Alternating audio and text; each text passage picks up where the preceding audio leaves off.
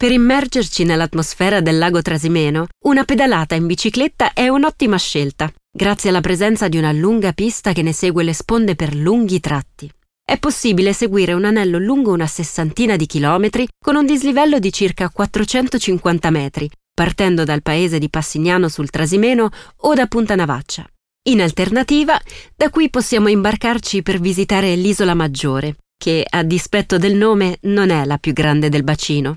Nel 200 era abitata da una comunità di frati minori, mentre oggi è una rinomata meta turistica costituita da un minuscolo abitato e da un'unica strada, su cui si affacciano case del XIV e XV secolo. La piccola comunità residente è legata all'antica tradizione del pizzo d'Irlanda all'uncinetto, che è rappresentata nel piccolo museo del Merletto, ospitato nel cinquecentesco Palazzo delle Opere Pie ex sede della confraternita di Santa Maria dei Disciplinati. Sono degni di nota anche la chiesa romanica di San Salvatore del XII secolo, il Palazzo del Capitano e la chiesa seicentesca. La punta meridionale dell'isola è occupata invece dal neogotico Castello Guglielmi o Villa Isabella. Edificato in stile neogotico nel 1885 dal senatore Giacinto Guglielmi, il castello richiama nelle sue fattezze quello di Miramare di Trieste, ed è famoso per aver ospitato la regina Elena.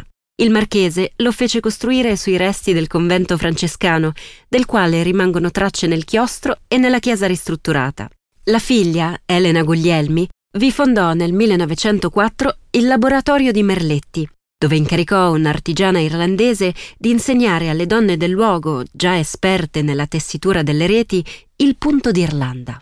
Per gli amanti della canoa, l'isola è una delle mete più indicate da raggiungere, vista la vicinanza alla costa e la piacevolezza della circumnavigazione. L'isola minore è invece ricoperta da macchia mediterranea e non più abitata. È da tenere a mente che la frequenza delle partenze in battello per l'isola maggiore varia a seconda della stagione. La durata del tragitto dura una decina di minuti e quasi tutte le corse sono accessibili alle biciclette, considerate bagaglio a mano del passeggero.